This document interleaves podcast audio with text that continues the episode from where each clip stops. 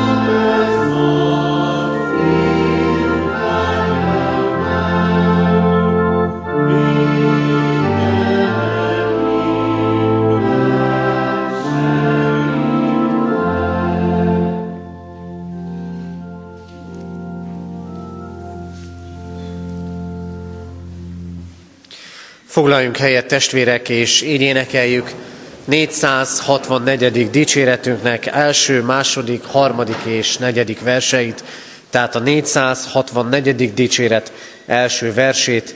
Ez az énekünk így kezdődik, 464. dicséret első négy versét, tehát az első vers így kezdődik, Jöjj királyom Jézusom!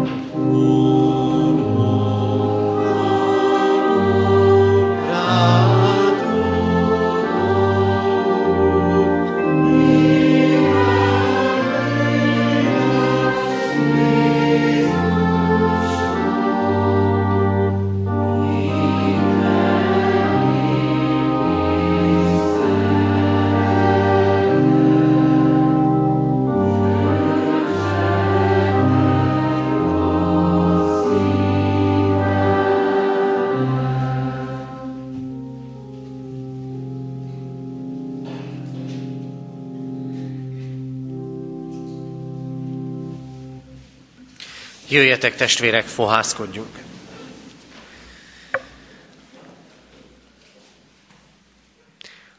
A mi segítségünk, Isten tiszteletünk megáldása és megszentelése jöjjön az Úrtól, aki úgy szerette a világot, hogy egyszülött fiát adta, hogy aki hisz ő benne, el ne vesszen, hanem örök élete legyen. Ámen. Kedves testvérek, hallgassátok meg Isten igéjét, ahogy szól hozzánk ezen a vasárnapon, Pálapostolnak a római gyülekezethez írott levelének 16. részéből a 16. fejezet 17. versétől a 27. verséig tartó ige szakaszából. Isten igéjét figyelemmel helyet foglalva hallgassuk. A római levél 16. részének 17. versétől kezdődően így szól hozzánk Isten igéje. Kérlek titeket, testvéreim, tartsátok szemmel azokat, akik szakadásokat és botránkozásokat okoznak azzal a tanítással szemben, amit tanultatok. Térjetek ki előlük.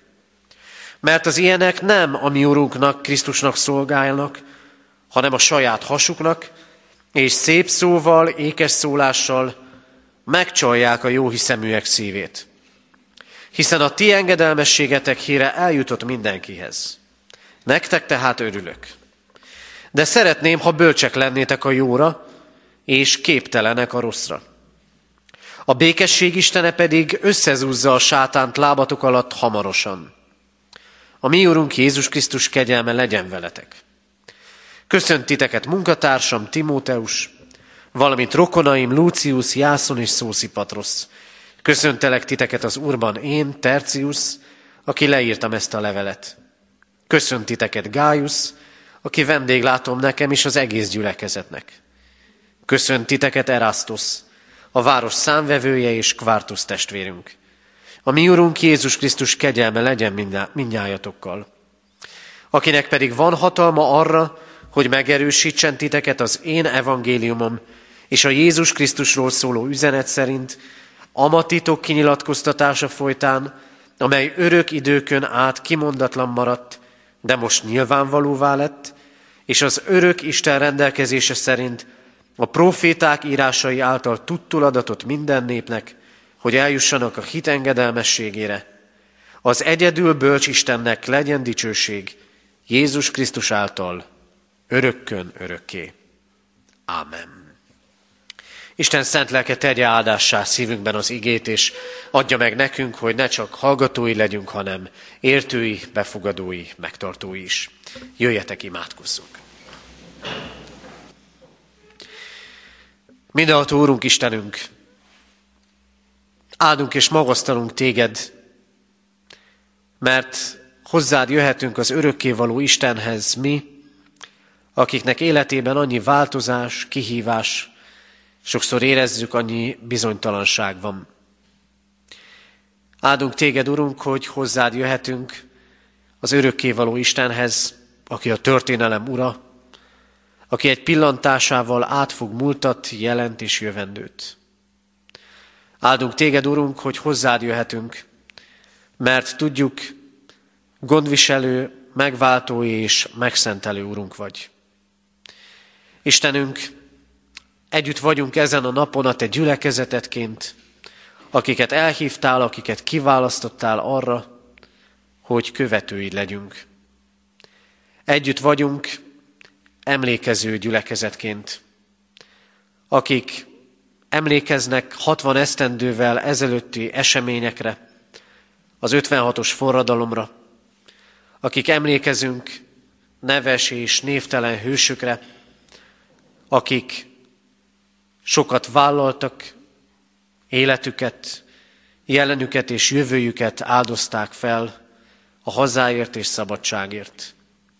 És hálát adunk közöttük azokért a hitvallókért, akik az elnyomás időszakában is hűségesek voltak hozzád, hitük megtartotta őket, mindenféle tiltás és nyomás közepette, követtek téged, vállalták és hordozták az egyház ügyét, bizonyságot téve Krisztusról minden körülmények között. Köszönjük, Urunk, ezeket a hitvallókat. És köszönjük, hogy arra hívsz bennünket, hogy a Te néped tagjaiként irántad való elköteleződésünkben megerősödjünk. Hálásak vagyunk azért a gondviselő szeretetért, amivel hordoztál és körülvettél bennünket életünk minden napján. Köszönjük jóságodat, hűségedet, kegyelmedet és irgalmadat. Köszönjük, Urunk, hogy látod védkeinket, látod bántásainkat, szeretetlenségünket, és te azért hívsz magadhoz, hogy megtisztíts, megszentelj, és újat kezdj az életünkkel. Istenünk, köszönjük, hogy alkalmat készítettél ma a veled való találkozásra. Kérünk, légy itt közöttünk, add nekünk igédet, járját minket örök üzeneteddel, taníts minket útaidra, és add, hogy ne csak hallói legyünk igédnek, hanem befogadói és engedelmes megtartói is. Kérünk, hallgass meg minket, Atya, Fiú, Szentlélek Isten. Amen. Isten igényének hallgatására készülve a 161. dicséretünk első versét énekeljük. 161. dicséretünk első verse így kezdődik. Siess keresztjén lelki jót hallani. Az ének alatt kérem, hogy a gyermekek menjenek át a gyermekisten tiszteletre.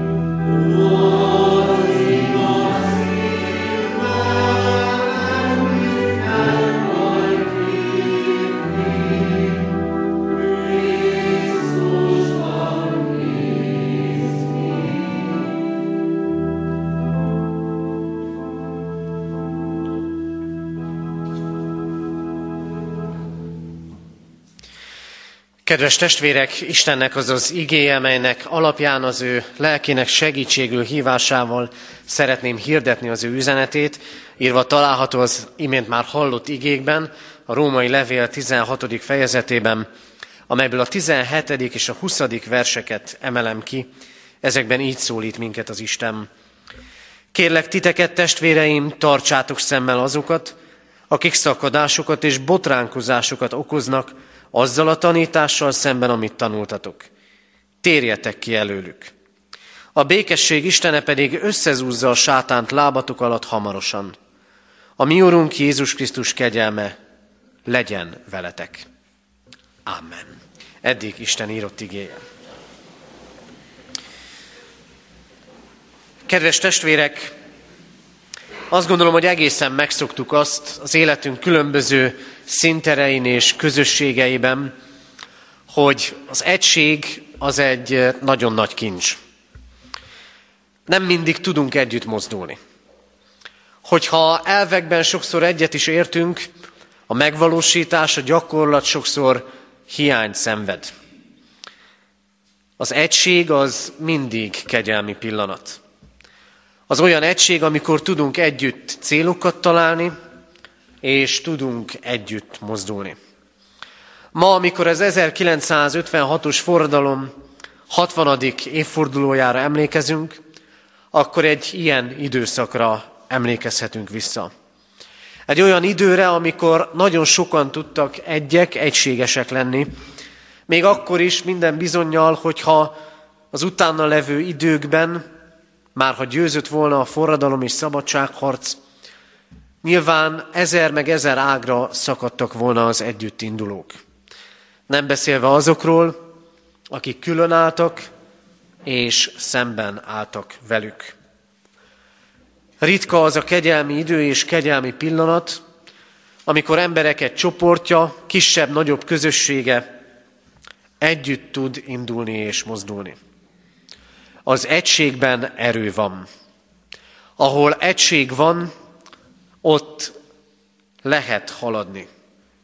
Ahol egység van, a tömeg, kisebb vagy nagyobb közösség magával tud ragadni másokat. De tudjuk, nem minden egység jó. Nem csak a jóban, hanem a rosszban is lehet egységesnek lenni. És tudjuk, vagy legalábbis meg kell tanulnunk azt, hogy nekünk, keresztényeknek nem önmagában egységet kell felvállalnunk az élet minden területén és minden esetben, mert akkor az egység válik bálványá. Nekünk az Isten üzenetét kell felvállalni. Az egység ajándék lehet, és az egység mindig felelősség. Pálapostól a római gyülekezethez írott levelének utolsó sorait hallhattuk az imént. Azt mondja az apostol a római gyülekezet tagjainak, vigyázzatok. Vigyázzatok, mert az egységetek bajban van, vagy legalábbis veszélyben. Vigyázzatok, mert bár elindultatok együtt egy úton, életet kaptatok Krisztusban, vannak közöttetek olyanok, akik szakadásokat és botránkozásokat okoznak. Együtt indultatok, de ott vannak közöttetek ezek az emberek, akik zavart keltenek, akik mást tanítanak, akik önös érdekeiket képviselik. Megtörtént ez, és megtörténik újra és újra. És megtörténik ez az egyház életében is.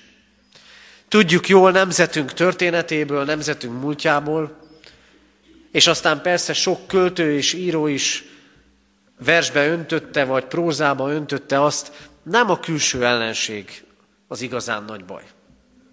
Azzal még majd valahogy megküzdünk.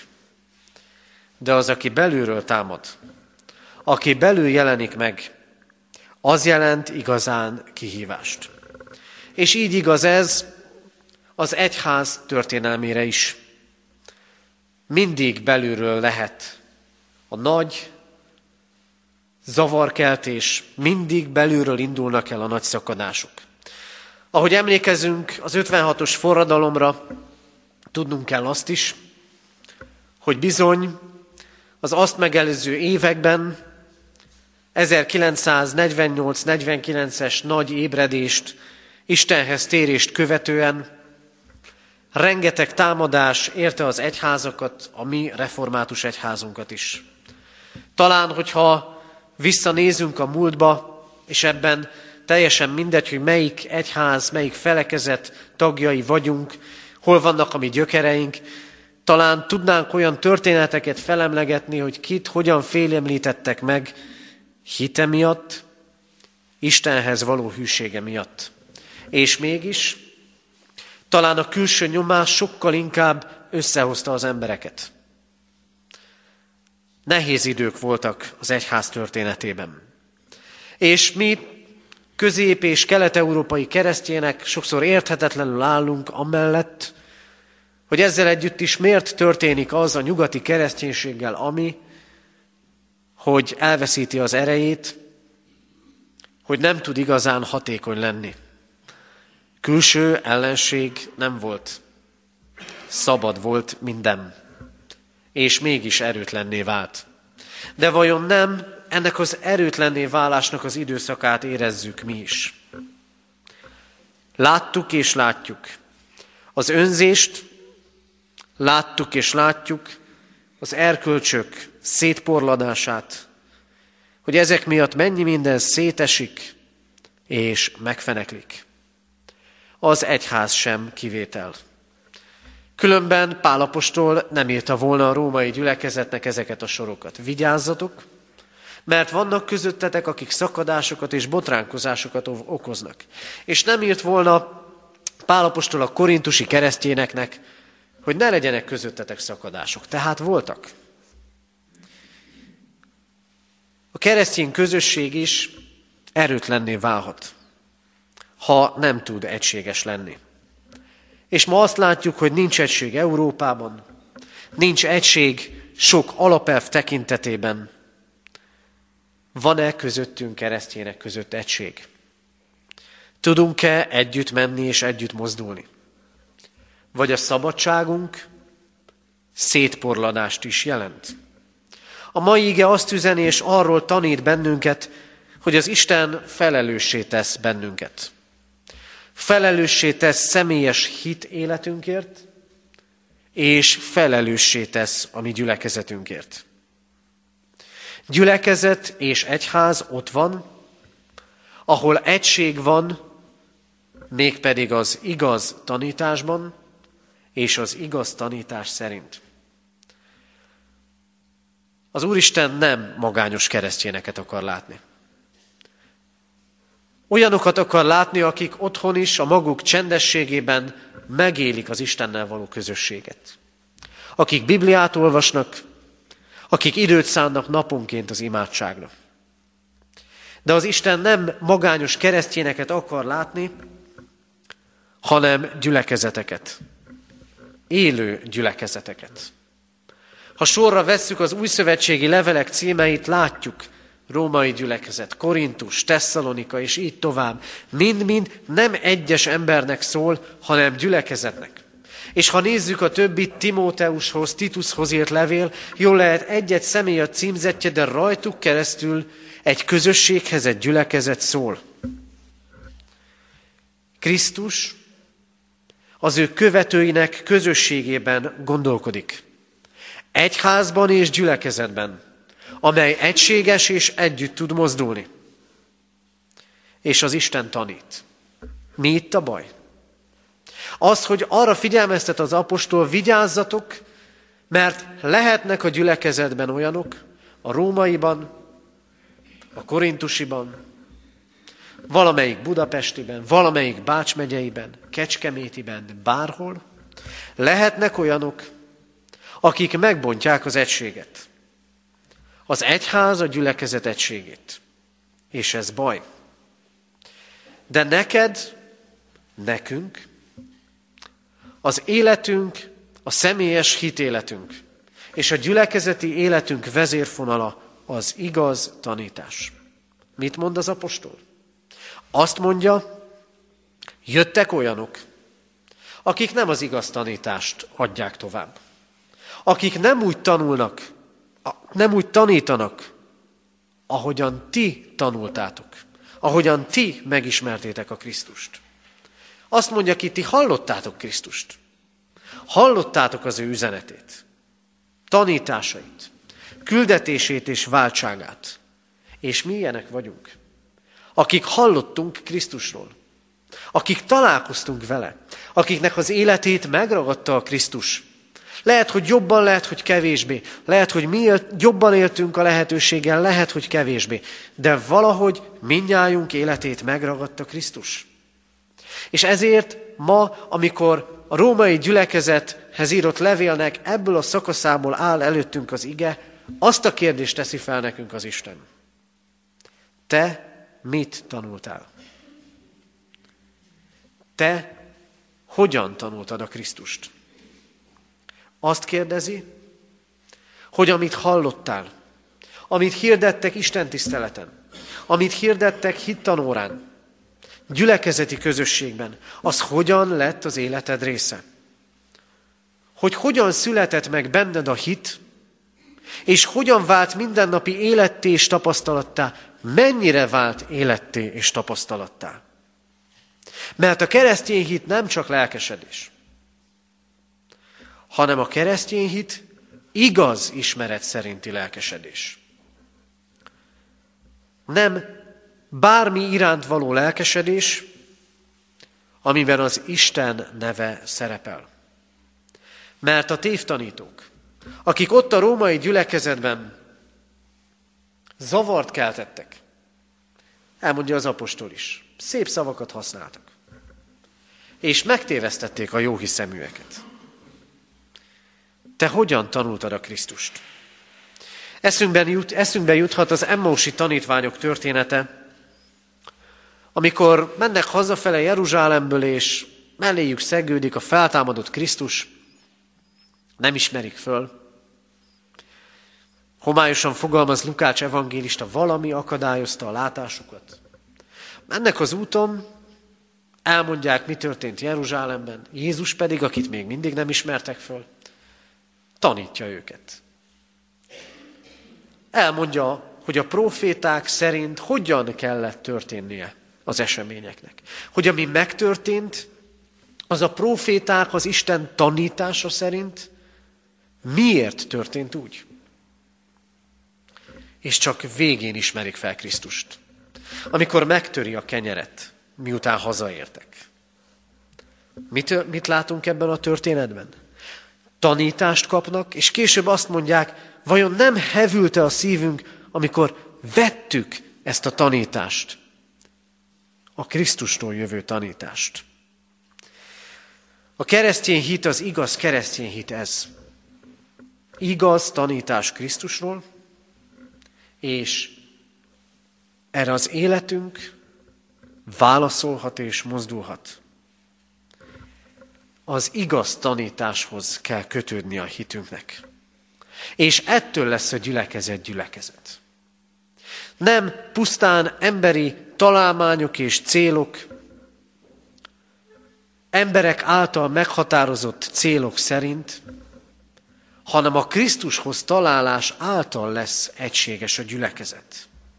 És pontosan ez az, ami miatt Pálapostól elmarasztalja a római gyülekezet tagjait. És azt mondja, vigyázz! Mert így indultatok. Mert ebben éltek. De próbákat és kísértéseket kell kiállnotok. És nem önmagában az egységet kell féltenetek, hanem hogy az igaz tanításhoz ragaszkodtok el. Nektek ahhoz kell ragaszkodni. És akkor lesz egység. Vigyázzatok, mert lesznek, lehetnek olyanok, akik megbontják az egységet akik más tanítanak arról, mi az egyház célja és küldetése és lényege. Akik nem igaz Krisztusi tanítást képviselnek, és ahol nem Krisztus van a középpontban, ott az egyén is és a gyülekezet is célt téveszt. Felelős vagy érte.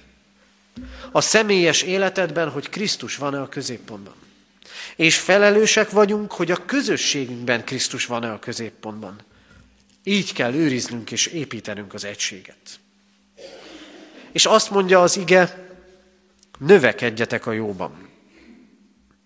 Isten igéje látásra és véleményalkotásra hív bennünket. Azt mondja, vigyázzatok, mert megítélhetitek azt, hogy mi vagy ki az, aki az Isten szerint épít, vagy aki nem az Isten szerint akar építeni. Megítélhetitek akkor, ha megnézitek, hogy ki, minek, kinek szolgál. Hogy az életében az önzés, a saját érdeke, vagy Krisztus ügye az Úr. Itt úgy mondja az apostol, a hasuk az Istenük, hogy ők jól lakjanak. Keserű tapasztalat az, amikor rájövünk, amikor rájöttünk az életünk során egy-egy helyzetben, hogy az az ember, akivel találkoztunk, akiben megbíztunk, mi mozgatott. Talán tudunk mindannyian ilyet felidézni. Keserves csalódások ezek. Krisztus azt mondja, ne gyűjtsetek magatoknak kincseket a földön mert megemészti a moly, meg a rozsda, meg jönnek a rablók, ellopják, hanem gyűjtsetek magatoknak kincseket a mennyben. Arra figyelmeztet az ige, hogy az egyházon belül is ott lehetnek azok, akik csak öncélúan élnek. Akiknek a hasuk az Istenük. Ha földi kincseket keresünk pusztán és elsődlegesen, akkor nem az Isten szerint élünk. De nem ítélkezésre hív bennünket ez az ige, hanem józanságra, és a józanság első lépése az, hogy önmagunkat vizsgáljuk meg. Önmagunkat. A lelkipásztornak is önmagát kell megvizsgálni először. A presbiternek, a szolgálattevőnek, a gyülekezeti tagnak, mindenkinek. Mi a célom? Miért dolgozok? Miért teszek? Először önmagunkat vizsgáljuk meg.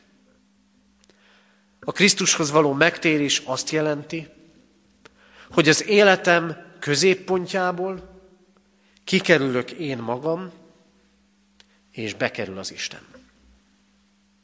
Amikor nem önmagamra irányul az életem, és azt mondja Krisztus, hogy az a fantasztikus csoda történhet meg, ő így fogalmaz, aki átadja, vagy elveszíti az életét, én értem, az fogja megtalálni. Amíg én vagyok az életem középpontjában. Az én nevem, az én megbecsülésem, az én pénzem, az én előrelépésem. Addig az Istennek nincs hely az életem középpontjában. A megtérés pontosan azt jelenti, hogy Krisztus kerül a középpontba. Mondja ezt az a pálapostól, akiben ott volt a vallásos buzgóság, aki elkötelezett volt, csak éppen üldözte az egyházat. És aztán az életében megtörtént ez a nagy csoda és fordulat, hogy Krisztus került az élete középpontjába, és minden a helyére került. Nagy veszély az, hogyha az Isten igéje csak eszköz és hivatkozási alap lesz, szép beszél lesz a szánkon. És majd, ha ezt végig gondoltuk, hogy a magunk életében hogyan van ez, akkor alkossunk véleményt a másikról. De kell véleményt alkotni. Tartsátok szemmel azokat, mondja az ige, akik szakadásokat és botránkozásokat okoznak azzal a tanítással szemben, amit tanultatok, és térjetek ki előlük. Nem azt mondja, hogy gyűlöljétek őket. Nem azt mondja, hogy legyetek kirekesztők. Csak önmagad, a hited, a közösséged érdekében tér ki előlük, és imádkozz egyébként értük. És szeresd őket. Csak ne jár vele egy. Akinek az életének középpontjában Krisztus van, az engedelmes. Nem embereknek. És nem hagyja, hogy emberek eszköznek tekintsék, hanem az Istennek engedelmes akinek az életének középpontjában Krisztus van, annak az engedelmessége nem vak, és nem másokat kiszolgáló engedelmesség.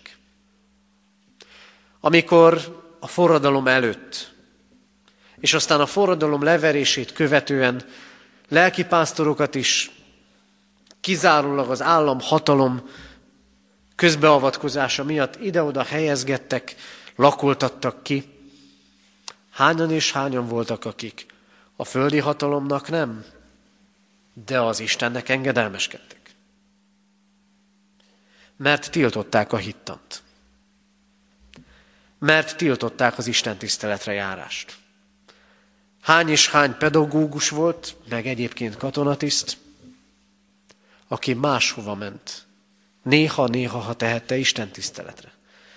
50-60-70 kilométerrel arrébb. Hány és hány olyan volt, aki titkon kereszteltette meg gyermekét. Mert nem akart a hatalomnak engedelmeskedni, de Istennek igen. Akinek az életének középpontjában Krisztus van, az növekszik a jóban. És hogy látjuk mi egymást? Növekszünk a jóban? Látjuk a gyümölcseit a jónak önmagunk és a másik ember életén. A másik látja rajtunk. És akinek az életének középpontjában Krisztus van, az ellenáll a rossznak. Felismeri és ellenáll. Ezért tegyük fel a kérdést. Hogy álltunk mi? És utána tegyük fel, hogy állnak ezzel mások. És végezetül azt üzeni nekünk az ige, hogy az Isten győzelmet ad. Számtalan küzdelemben vagyunk benne. Küzdelem az egész életünk. Küzdünk önmagunkkal, küzdünk a ránk bízottakkal, ügyekkel. Sokszor nehéz ez a sokféle küzdelem.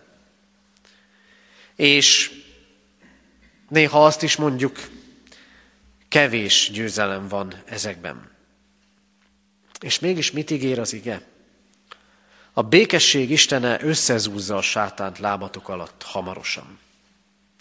Napi tapasztalatunk az, hogy küzdelmekben vagyunk, de itt és most egyértelművé teszi az Isten a legfontosabb harcaid, lelki harcok. A legfontosabb harcokat nem emberekkel, önmagaddal és ügyekkel vívod, hanem a sátán ellen. Ma emlékezünk az 56-os forradalomra, azokra, akik esélytelenül szálltak szembe belső és külső hatalommal. Az ember éppen ilyen, sőt, sokszorosan ennyire esélytelen a sátánnal szemben. De azt mondja, nekünk vele van dolgunk.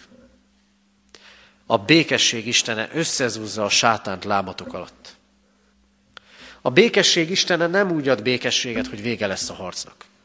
Sokszor így látjuk az életünket. Majd, hogyha ez vagy az a dolog nyugvópontra kerül az életünkben, akkor jó lesz, akkor békesség lesz nekem, a családomnak, akkor tudok teljes életet élni. Az Isten nem így csinálja, hanem a harcok közt tud békességet adni.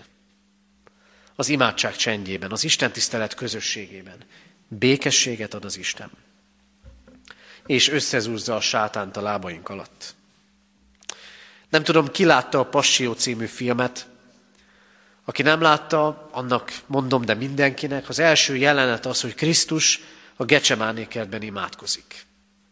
Egyszer őt látjuk, egyszer pedig a kígyót, amelyik közelít felé. És a kígyóról rögtön eszünkbe jut a bűnbeesés története. Érezzük a feszültséget a levegőben, és egyszer csak azt látjuk, hogy Krisztus imádság közben rálép a kígyó fejére és széttapossa. A Bibliát olvasó ember tudhatja, Mózes első könyve harmadik fejezetében már a bűnesetet követően olvassuk az úgynevezett ős evangéliumot, hogy ellenségeskedés támad a kígyó utódja és az asszony utódja között, és ő a kígyó fejére tapos. Az első profécia Krisztus eljöveteléről és megváltó haláláról. Az Isten összezúzza a sátánt a lábunk alatt. Nem neked kell harcolni. Nem te fogsz lelki győzelmeket aratni. Az Isten harcol értünk. Harcolt a kereszten, és legyőzte a halált, és legyőzte a sátánt. És győzhet bennünk. És győzhet azok között a folyamatok között, amelyek az élet bármely területén és bármely közösségében megbontják az egységet. A mi dolgunk az, hogy kitartsunk az igaz tanítás mellett. Hogy kitartsunk amellett a Krisztus mellett, akit megismertünk. És hogy engedelmeskedjünk Istennek.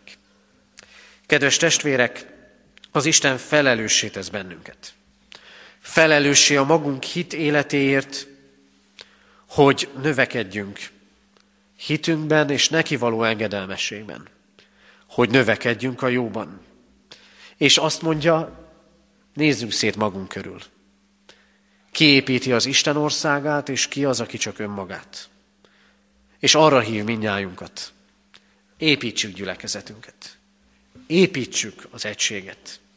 Ellenség van, az életünkben és a közösségeinkben, minden közösségünkben, aminek részei vagyunk. A küzdelmünk a kísértővel szemben van de Krisztus legyőzte őt.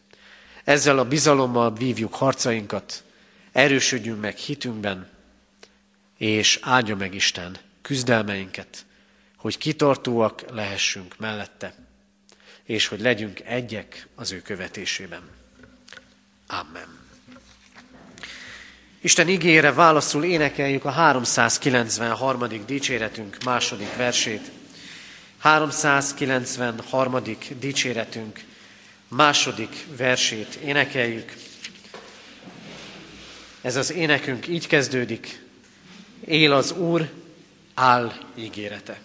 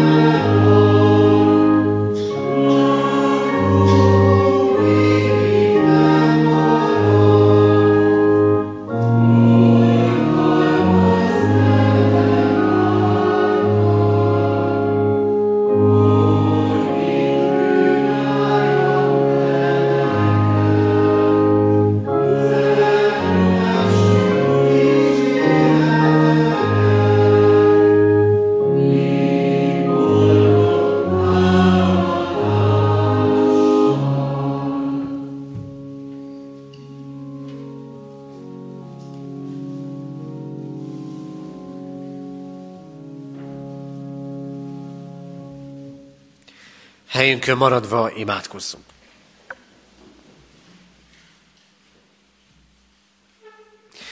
Urunk, áldunk téged a legnagyobb győzelméért, a keresztért és a feltámadásért, ami megváltásunkért. Áldunk téged azért, mert éppen ezért lehet újrakezdése életünknek és közösségeinknek, családunknak, gyülekezetünknek, és minden egyes közösségnek, ahol helyünk lehet, és ahova építeni helyeztél bennünket.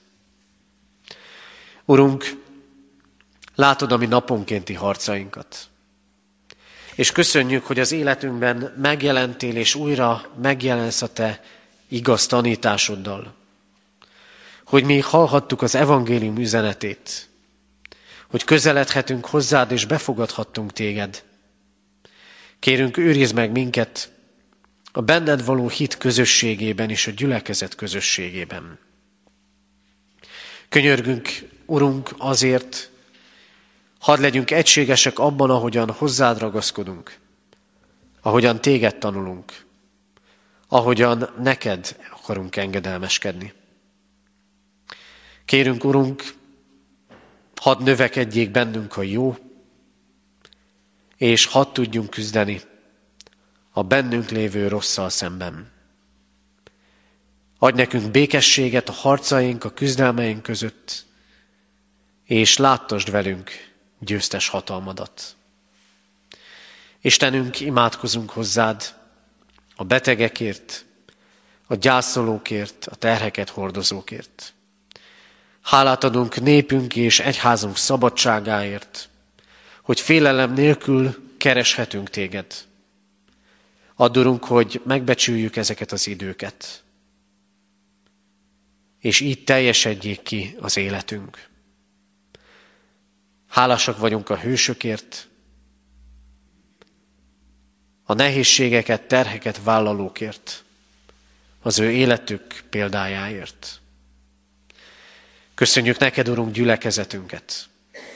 Imádkozunk, hogy hadd tudjunk növekedni együtt, közösségként, benned és a rólad való igaz ismeretben. Imádkozunk nemzetünkért, határokon innen és határokon túl. Kérünk, légy a mi őrizőnk és megtartunk. És kérünk, Urunk, hallgassd meg a mi csendben elmondott személyes imádságunkat. Amen.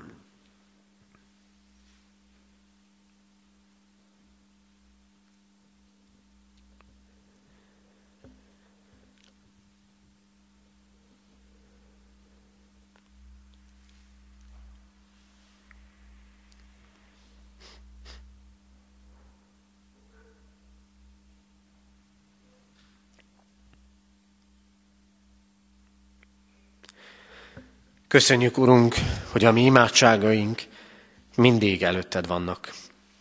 Ámen. Fennállva imádkozzunk, ahogy a mi Urunk Jézus Krisztus tanított bennünket. Mi, Atyánk, aki a mennyekben vagy, szenteltessék meg a Te neved. Jöjjön el a Te országod, legyen meg a Te akaratod, amint a mennyben, úgy a földön is. Mindennapi kenyerünket add meg nékünk ma, és bocsáss meg védkeinket, miképpen mi is megbocsátunk az ellenünk védkezőknek. És ne vigy minket kísértésbe, de szabadíts meg a gonosztól, mert tiéd az ország, a hatalom és a dicsőség. Mind örökké. Ámen. Imádkozzunk most nemzetünkért, énekeljük el a himnuszt. Amen.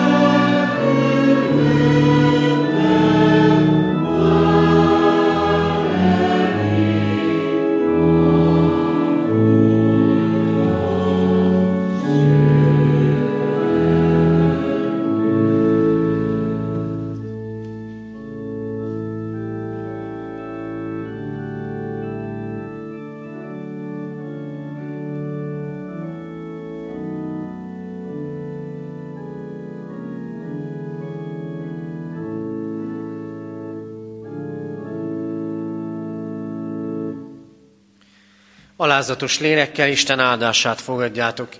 Istennek népe áldjon meg téged az Úr, és őrizzen meg téged. Világosítsa meg az Úr az ő arcát rajtad, és könyörüljön rajtad. Fordítsa az Úr az ő arcát reád, és adjon néked békességet. Amen. Foglaljunk helyet, testvérek, és a hirdetéseket hallgassuk meg.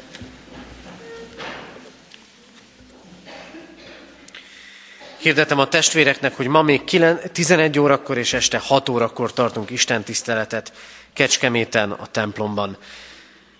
Mához egy hétre, szombatról vasárnapra, véradóra, óra állítás lesz, ezt kérem, hogy majd vegyük figyelembe, amikor az Isten tiszteletre érkezünk, egyel visszább kell állítanunk majd az órát, és emiatt az előttünk lévő hét alkalmai is a megszokottól már most korábban fognak kezdődni.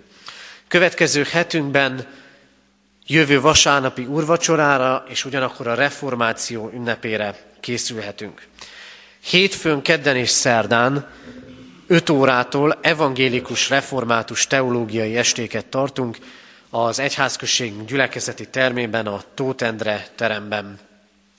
Ezeken a napokon olyan előadások fognak elénk kerülni, különösképpen is a keddi és a szerdai napokon, amikor egy-egy hitükben bátran kiálló és Istenhez és népünkhöz, egyházunkhoz hűséges szeméről hallhatunk. Kedden első Rákóczi Györgyről, aki a Kecskeméti templom eh, harangjának adományozója volt, szerdán pedig Lórántfi Zsuzsannáról, tehát 5 órakor kezdődnek ezek az előadások az egyházközség gyülekezeti termében Kecskeméten. Ez tehát hétfő, és szerda, csütörtök, péntek és szombat este 5 órától pedig urvacsorai előkészítő istentiszteleteket tartunk ugyancsak Kecskeméten a templomban, tehát ezek már 5 órakor kezdődnek, így készüljünk ezekre az alkalmakra. Így itt katonatelepen bibliaórát nem fogunk tartani ezen a kedden, és a következő kedden sem, e, így készüljünk a következő időszakban. Tehát a következő bibliaórát majd november 8-án fogjuk megtartani. Természetesen 5 órától, 6 órától csütörtökön, ennek az időpontja nem változik, a kézi munkakör alkalmát megtartjuk, és pénteken este 6 órakor pedig, ahogy korábban is hirdettük, a női kör összejövetelét tartjuk, itt katonatelepen a gyülekezeti teremben, tehát ezek maradnak 6 órakor. Jövő vasárnap pedig, ahogy hirdettem, az újborért való háladás alkalmával az úrasztalát megterítjük, így urvacsorai közösségben lehetünk együtt. Október 31-e holnaphoz egy hétre a reformáció emléknapja. Itt katonatelepen nem tartunk istentiszteletet, Kecskeméten 9 órakor és 5 órakor lesz istentisztelet a református templomban, 5 órakor közösen evangélikus testvéreinkkel. Ezzel együtt is, jó lehet sok hirdetés van, de kiemelem, hogy jövő vasárnap az 5 órás istentisztelet zenés áhítat lesz, a reformáció 500 éves évfordulójára készülve másfél éve a protestáns egyházak elkezdtünk egy zenés áhított sorozatot, ennek következő állomása lesz jövő vasárnap 5 órakor a Kecskeméti Református templomban. Imádkoztunk az elmúlt héten eltemetett Varró István 72 éves, Mercel Károlyné Bánilon a 87 éves, dr. Csorba Sándorné Szakács Margit 88 éves, Tamás Kovics János 61 éves és Makra Imre 88 éves korában elhunyt testvéreink gyászoló hozzátartozóért. Halottaink vannak, Nyúl Istvánné Lovas Erzsébet 63 évet élt, temetése hétfőn 3.4.11-kor a köztemetőben lesz. Horváth Imre 93 évet élt, ugyancsak holnap temetjük 2 órakor a köztemetőben. Keresztesi Józsefnél Légrádi Klára 78 esztendőt élt. Temetése ugyancsak hétfőn, ugyancsak 2 órakor lesz, de a református temetőben. Ludvig László 85 esztendős korában hunyt el. Hétfőn három órakor a köztemetőben temetjük. És dr. Dinka Tibor Péterné, dr. Pintér Ilona 66 esztendőt élt, temetése holnap hétfőn 10 órakor a Tiszakürti református temetőben lesz. Isten vigasztalását kérjük a gyászolók életére. Adományok érkeztek az elmúlt héten egyházfenntartói járulékként 136 ezer forint, Isten dicsőségére 7 ezer, rászorulók karácsonyára 29.200, szeretett szolgálatra 50 ezer, cigánymisszióra 530 ezer, Emmaus javára 100 ezer, és a konviktus javára 50 ezer forint adomány érkezett. Isten áldása legyen az adományokon és az adományt adókon. Hirdetem, Katonatelepi hirdetésként ma délután ifjúsági óra lesz négy órától. Jövő vasárnap az urvacsorás istentisztelet után teaházra várjuk a testvéreket, teázás melletti kötetlen beszélgetésre, legyünk együtt, maradjunk együtt majd ezen alkalommal is. Tervezzük a templomunk és környékének őszi nagy takarítását, még az időpont nem dőlt el, kérem, hogy eh, aki szívesen részt vesz ebben, majd a kiáratnál ezt jelezze, ugyanis eh, egy időpontot már találtam, de az többeknek nem jó. November 5-e szombat, vagy november 19-e szombat lenne kettő közül valamelyik az őszi nagy takarítás időpontja. Kérem a testvéreket, hogy aki tud jönni, jelezze, hogy melyik időpont az alkalmasabb. Tehát november 5-e szombat, vagy 19-e szombat. Az Úr legyen a mi gyülekezetünk őriző pásztora. Záró énekünket énekeljük, a 198. dicséretünket, annak mindhárom versét. Az énekes könyvünkben ennél az éneknél található egy hiba. Jól lehet, helyesen van feltüntetve, hogy hogy kezdődik az az ének, melyiknek dallamára énekeljük, de az nem a 394 hanem a 391. dicséret. Így énekeljük a 198. énekünket, annak mindhárom versét. Ti keresztjének dicsérjétek Istent, utána pedig közösen mondjuk az áróimádságot. thank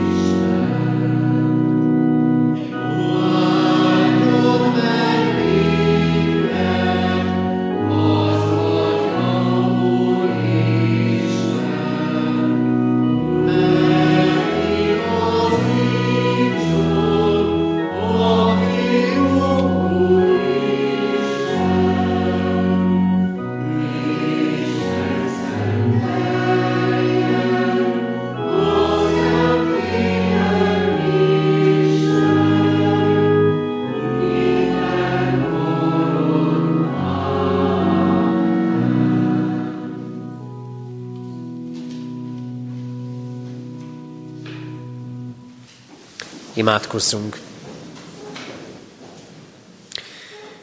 Hűséges Jézusunk, tégy minket a Te szófogadó tanítványaiddá. Amen.